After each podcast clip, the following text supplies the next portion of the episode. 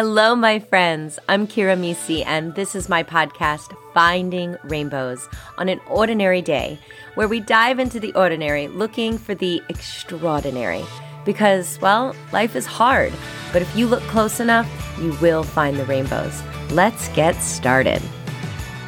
Hello, my beautiful friends, and welcome back to Finding Rainbows on an Ordinary Day. I know you're surprised to hear from me.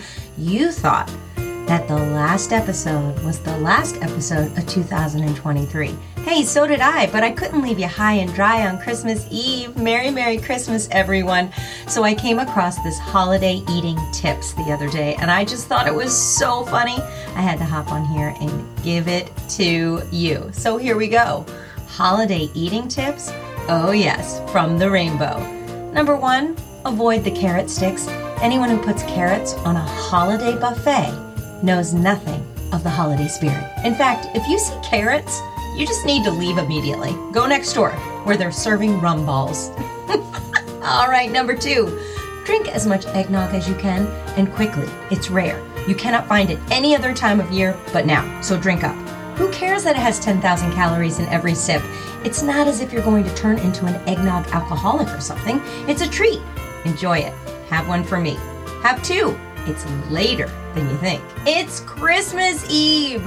All right, number three, if something comes with gravy, well, use it. That's the whole point of gravy. Gravy does not stand alone. Pour it on. Make a volcano out of your mashed potatoes, fill it with gravy, eat the volcano, repeat. And number four, as for mashed potatoes, always ask if they're made with skim milk or whole milk. If it's skim, pass. Why bother? It's like buying a sports car with an automatic transmission.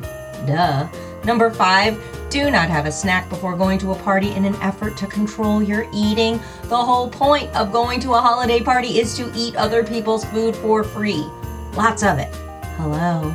Number six, under no circumstances should you exercise between now and New Year's. You can do that in January when you have nothing else to do. This is the time for long naps, which you'll need after circling the buffet table while carrying a 10 pound plate of food and that vat of eggnog. Number seven, if you come across something really good at a buffet table, like frosted Christmas cookies in the shape and size of Santa, well, position yourself near them and don't budge. Have as many as you can before becoming the center of attention. They're like a beautiful pair of shoes. If you leave them behind, you're never going to see them again. Number eight, same for pies apple, pumpkin, cherry. Have a slice of each. Or if you don't like cherry pie, have two apples and one pumpkin. Always have three. When else do you get to have more than one dessert? Maybe Labor Day? Number nine, did someone mention fruitcake?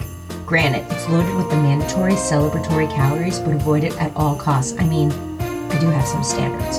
Number 10, one final tip. If you don't feel terrible when you leave the party or get up from the table, you haven't been paying attention. Reread all these tips, start over, but hurry. January is just around the corner. Remember, this motto to live by Life should not be a journey to the grave with the intention of arriving safely in an attractive and well preserved body, but rather to skid in sideways, chocolate and wine in one hand, body thoroughly used up, totally worn out, and screaming, Woohoo! What a ride on the rainbow!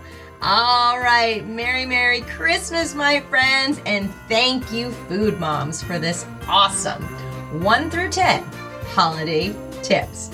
Merry Christmas Eve, my friends. Enjoy all the good things of the season. Extra hugs to you and your families. I'll see you soon. Season 3, January 9th. Here comes the rainbow. Well, my friends, that's my podcast. I hope I gave you a little light in your heart, a little song in your soul, and a whole lot of love because you are amazing. I'll see you next time on Finding Rainbows on an ordinary day.